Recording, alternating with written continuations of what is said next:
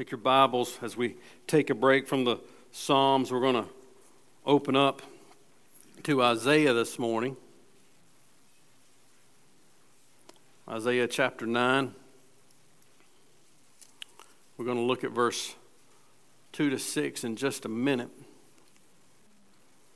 Imagine, as we've been thinking through uh, the Psalms, we've been looking in, at, our, at our church. If you're here online, welcome visiting with us. We've been in a series, uh, we've been find ourselves in the lament Psalms in, in the book of Psalms. And uh, uh, how do we work through the hard of our life, that both the hard and the good are mingled together in this thing we call life? And uh, imagine living that, that life, and, and even worse, even a harder period of time without a copy of God's Word. There was a period in our history for over a thousand years that no one had a copy of God's Word in a language they could read. There was a period in history where no one, when they gathered together to worship God, sang songs like we just got through singing. And for a thousand years, no one believed, almost no one believed that you could pray directly to God, but without the aid of a priest. And for years, they stripped out of the church repentance and put in its place penance so they could line their coffers and build their cathedrals until one man, one imperfect man, dared to stand in the gap, to, to stand against and speak against the status quo. That man was Martin Luther. He stood against the most religious, powerful organization of that day. And, but what he did was just like that video said, he just lit a small flame that would start a revolution that would bring a reformation that goes on to this day. And the reformation was back to something. And to have a reformation to something, the people must be able to read that something. I'm speaking of the Protestant Reformation. We are Protestants. If you don't believe that, you don't know your history very well. And the Psalms comes into this and speaks into the dark nights of our soul. But what do you do when the dark night is over a nation and a country and a world? Uh, that movement was characterized by a phrase post tenebras lux, out of darkness, light. There's no perfect, more perfect metaphor than light and darkness to understand this thing we call life, this battle we call life. Uh, Genesis 1, I'll, these passages connect to where we're going to land here in just a minute. Genesis 1 4, you know this. Verse 3 says, uh, Genesis 1 3 and 4, and God said, Let there be light, and there was light. And God saw that the light was good, and God separated the light from the darkness. And when John wrote his gospel, so he picks up this picture that light and darkness is distinct and they are separated, and only one brings life. He, do, he describes Jesus in John 1 4 this way In Christ was life, and the life was the light of men. The light shines in the darkness, and the darkness has not overcome it. As we just got through singing in our video, light does all kinds of things for us. It brings comfort, it brings guidance, it brings growth, it causes transformation, but it also exposes, doesn't it? We need truth. We need to be exposed so that we understand ourselves, others, this world we live in better, there's only one, there's a perfect illustration of the contrast of what light does. Just think of that blue light that we all know so well, right? And we've all had both experiences. If you live long enough, you'll have both. Hurrying on the way to work one morning and speeding, and you look in your rearview mirror, light. Does that light comfort you? No, but it just exposed something, didn't it? But imagine you're broke down on the side of the road. Phone's dead or no reception. Same blue light. What does it do? It comforts. This is the light. You may not like it when it, when it exposes, but it's still truth and it's still there for your good. The gospel describes this as Christ and Christ alone, bringing this light. If you got your notes, the main idea there is up at the top. Though this world plunged itself into deep darkness, yet through the incarnation, the light has shone, bringing redemption and joy in a forever kingdom. And so now you should have been able to find Isaiah 9. Stand with us to our feet. As we stand to our feet, let us remember this. This prophet uttered this prophecy 700 years before Christ was born. Isaiah 9 and verse 2. The people who walked in darkness have seen a great light. Those who dwelt in a land of deep darkness, on them light has shone. You have multiplied the nation, you have increased its joy. They rejoice before you, as with the joy at the harvest, as they are glad when they divide the spoils. For the yoke of his burden and the staff of his shoulder, the rod of his oppressor, you have broken as on the day of Midian. For every boot of the tramping warrior in the battle tumult, and every garment rolled in blood will be burned as fuel for the fire. For to us a child is born, to us a son is given, and the government shall be upon his shoulder, and his name shall be called Wonderful Counselor, Mighty God, Everlasting Father, Prince of Peace. Of the increase of his government and of the peace there will be no end, and on the throne of David and over his kingdom to establish it and uphold it with justice and with righteousness from this time forth and evermore. The zeal of the Lord of hosts will do this. This is the word of God. Let's pray. And so, Lord, as we think about these simple truths this morning, they are anything but simple. They are that which alone brings life so that we may see your glory and enjoy you now. A glory and a joy that transcends our situations and brings us to the Lord right here where we sit. Do this in our life. Do this for those that are watching in Jesus' name. Amen.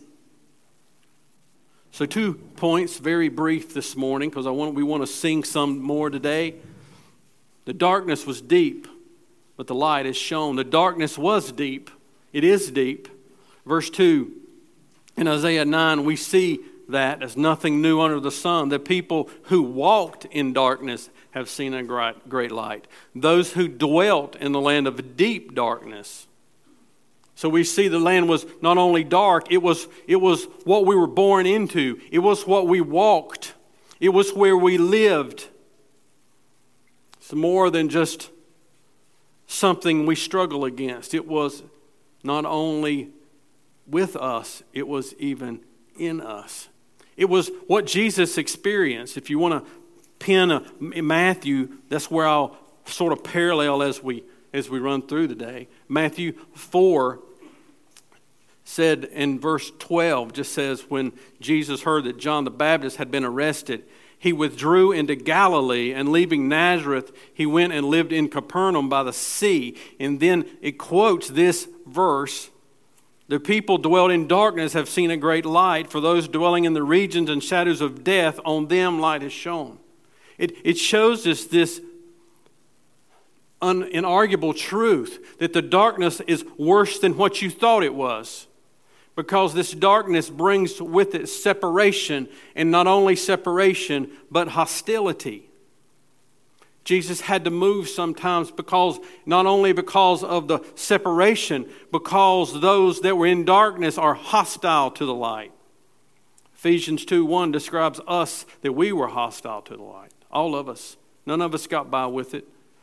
Ephesians 2 1 says, And you were dead in your trespasses and sins, in which you once walked following the course of this world, following the prince and the power of the air, that is the devil, the spirit that is now at work in the sons of disobedience, among whom we all once lived in the passions of our flesh, carrying out the desires of the body and, the, and of the mind, and were by nature children of wrath like the rest of mankind. These were the people that light has dawned on.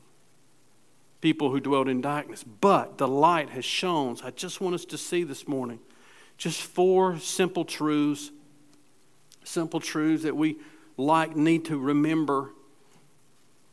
The light was a child. This is what verse 6 tells us. For unto us a child is born. For unto us a child was born. Remember, 700 years, the prophet said this, this king would first be a child. And, and so, 700 plus years later, when Paul wrote Galatians to the church, this is what he said Galatians 4 4.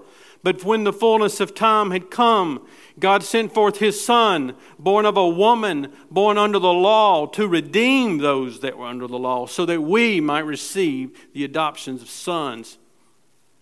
God sent forth a child born of a woman. Why? To identify with our humanity, to actually live a life, a life mingled just like yours, with good times and hard times. Yet he lived it without sin. Why? The text tells us, so that he might redeem us, because you cannot redeem yourself. The light was a child, the light was also a son. Do you see it? A son was given. Isaiah 7:14, just a couple chapters before, says this, therefore the Lord himself will give you a sign. Behold, the virgin shall conceive and bear a son, and you shall call his name Emmanuel. Now, if you have Matthew tagged, you can just simply flip back over and see in Matthew 1 21. It says, She will bear a son, and you shall call his name Jesus, for he will save his people from their sins. All this took place to fulfill what the Lord had spoken by the prophet Behold, the virgin shall conceive and bear a son, and they should call his name Emmanuel, God with us. The light was a child, the light was a son. The son was God's divine son, but he was also Mary's little boy. This teaches us the dual natures of Christ, the greater picking up the lesser. But make no mistake, this child, this son, Mary's little boy, was a king, and he would bring a kingdom. That's the thrust of this whole text and back in Isaiah. In verse 6 and 7, it says, And the government shall be upon his shoulders, and his name shall be called a wonderful counselor, mighty God, everlasting Father, Prince of Peace. Verse 7 Of the increase of his government and of peace there will be no end, and on the throne of David and over his kingdom to establish it, uphold it with justice and righteousness from this time forth forevermore. There is a now and not yet to this kingdom. But make no mistake, when the wise men came, who they were looking for. Back to Matthew, if you've got it tagged, Matthew chapter 2. Notice the language of these men who not only knew the stars, but knew the prophecies. And in Matthew 2, verse 1, it says, Now after Jesus was born in Bethlehem of Judea in the days of Herod the king, behold, wise men from the east came to Jerusalem, verse 2, saying, Where is he who has been born what? King of the Jews. For we saw his star when it rose, and we have come to what? Worship him. When Herod the king heard this, he was troubled, and all Jerusalem with him. And assembling all the chief priests and the scribes of the people, he inquired of them, Where, was, where the, is this Christ to be born? They told him, Bethlehem of Judea, for so it is written by the prophets, And you, O Bethlehem, in the land of, of Judah, are by no means least among the rulers of Judah, for, though, for you have become a ruler, you will shepherd, you will shepherd my people. Israel. They were looking for a king. And so it is when John the Baptist came on the scene. One chapter later in Matthew, Matthew chapter 3, it said John the Baptist came, comes on the scene preaching, and what was his message? Repent, for the kingdom of heaven is at hand. And so, no surprise when you flip over one chapter and find Jesus preaching. What was his message? Repent, for the kingdom of heaven is at hand. And so when you turn to the end of this book that we call our Bible and you look at Revelation 1 5, listen to what it says. To Christ who loves us and has freed us from our sins by his blood and made us a kingdom, priest of God and Father. To him be glory and dominion forever and ever. Amen. Make no mistake this morning. Child was born, the son was given, and he brought a kingdom. But listen, this king has a name. He's got a name. He was given a name, and he gives you a name. Matthew 1 again, verse 21 says, She will bear a son, and you shall call his name Jesus, for he will save his people from our sins. Jesus, remember when we studied through Joshua? Jesus is our Joshua. He is our Yeshua. That's the Greek form of Jesus. He come to save us, to bring us victory, to crush things. He did not save us for us to wallow around in our own depression and anxiety. He saved us so that we might be free, free from sin and free from self and free to live for Him and free to have joy that transcends our situation. That's why He came. He is our Joshua and He is God with us. For we will never be alone again once Christ has struck the match. And so he has. Even when he ascended in Matthew 28, he promised us, I am with you till the end of the age. Brothers and sisters, today, when he left us, he gave us his spirit and his church, and he has given you nothing else better than that. And if you abandon that, there is nothing else in this world but darkness. Put makeup on it if you want to, it is still darkness once you pull back the shades. Jesus came. Look at what he says back in, back in Isaiah 9. Wonderful counselor. That's his name. Mighty God, everlasting Father, Prince of Peace. So much there. Can we just ask this question? Just so I'm brief this morning. What would you expect? Just even if you haven't ever thought about all those names before, what would you expect that king to bring? Well, the text tells us in verse 3, it says, You have multiplied the nations. You would have expected this thing called Christianity that follows this person called Christ to have multiplied all over the world. Has it? Yes, it has. And we're not done yet. You would have expected to increase our joy, a joy that looks like a farmer when he has produced a bumper crop. Do you see it? As with the harvest as with those in Joshua when the walls fell down. So what? Just a couple of texts, and we're going to sing some more. Do you have a joy giving thankfulness? A joy giving thankfulness for what Christ has done. I want you to see this. Uh, turn with me to 2 Corinthians. I just can't find a better passage. I just love this passage. I'm going to read it from the New Living Translation. I just think both of these passages, the New Living Translation just nails it. And uh, Paul's having a really good, necessary conversation here in 2 Corinthians in chapter 4. We're just sort of diving into this, this conversation, but he's talking about the good news here. Paul calls this the good news. Look at verse 5. He said, You see, we don't go around preaching about ourselves. Just do what I don't normally do, which is talk in the middle of God's Word. Uh, we, we don't need anything else. I don't need to hand out t shirts to put smoke or mirrors or. We don't need anything else. We need we need this. He said, We go around preaching not about ourselves, we preach that Jesus Christ is Lord. He's the King. And we ourselves are your servants for Jesus' sake. And listen to what he said. Think about my passages in the beginning. For God, verse 6, for God who said, Let there be light, has made this light shine in our hearts. Why? so we can know the glory of God that is seen in the face of Jesus Christ. That's the good news. And you can search for it for 50 years if you want to, that you will not find it anywhere else but in the gospel of Jesus Christ. That's where you'll find the glory of God. You were made for the glory of God. And you will only find it in the face of Jesus Christ. Colossians then 1:12. He prays this for his church. May you be filled with joy, always thanking the Father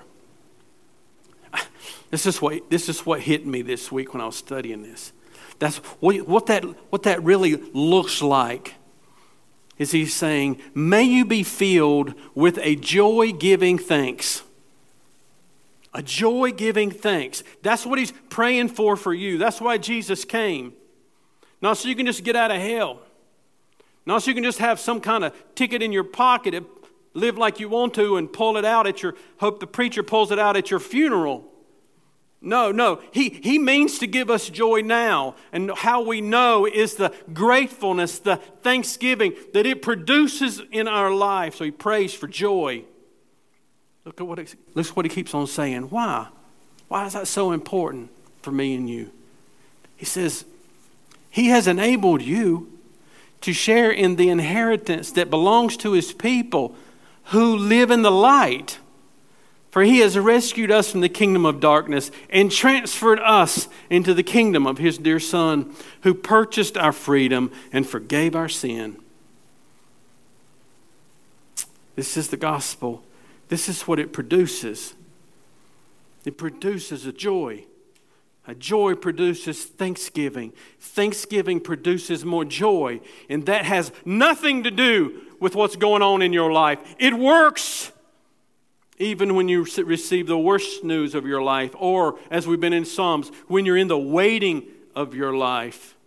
What Christ gives, He gives what is good, and what He gives is a joy, a joy giving thankfulness that knows I have Christ and He is enough. And so, brothers and sisters, my challenge to you today is to let us not walk in darkness, but let us wait in joy. Let's pray. So, Lord, what a good news of great joy that you have left us with a charge to give to all peoples. All peoples, no distinction. Lord, that is our the passion of our life.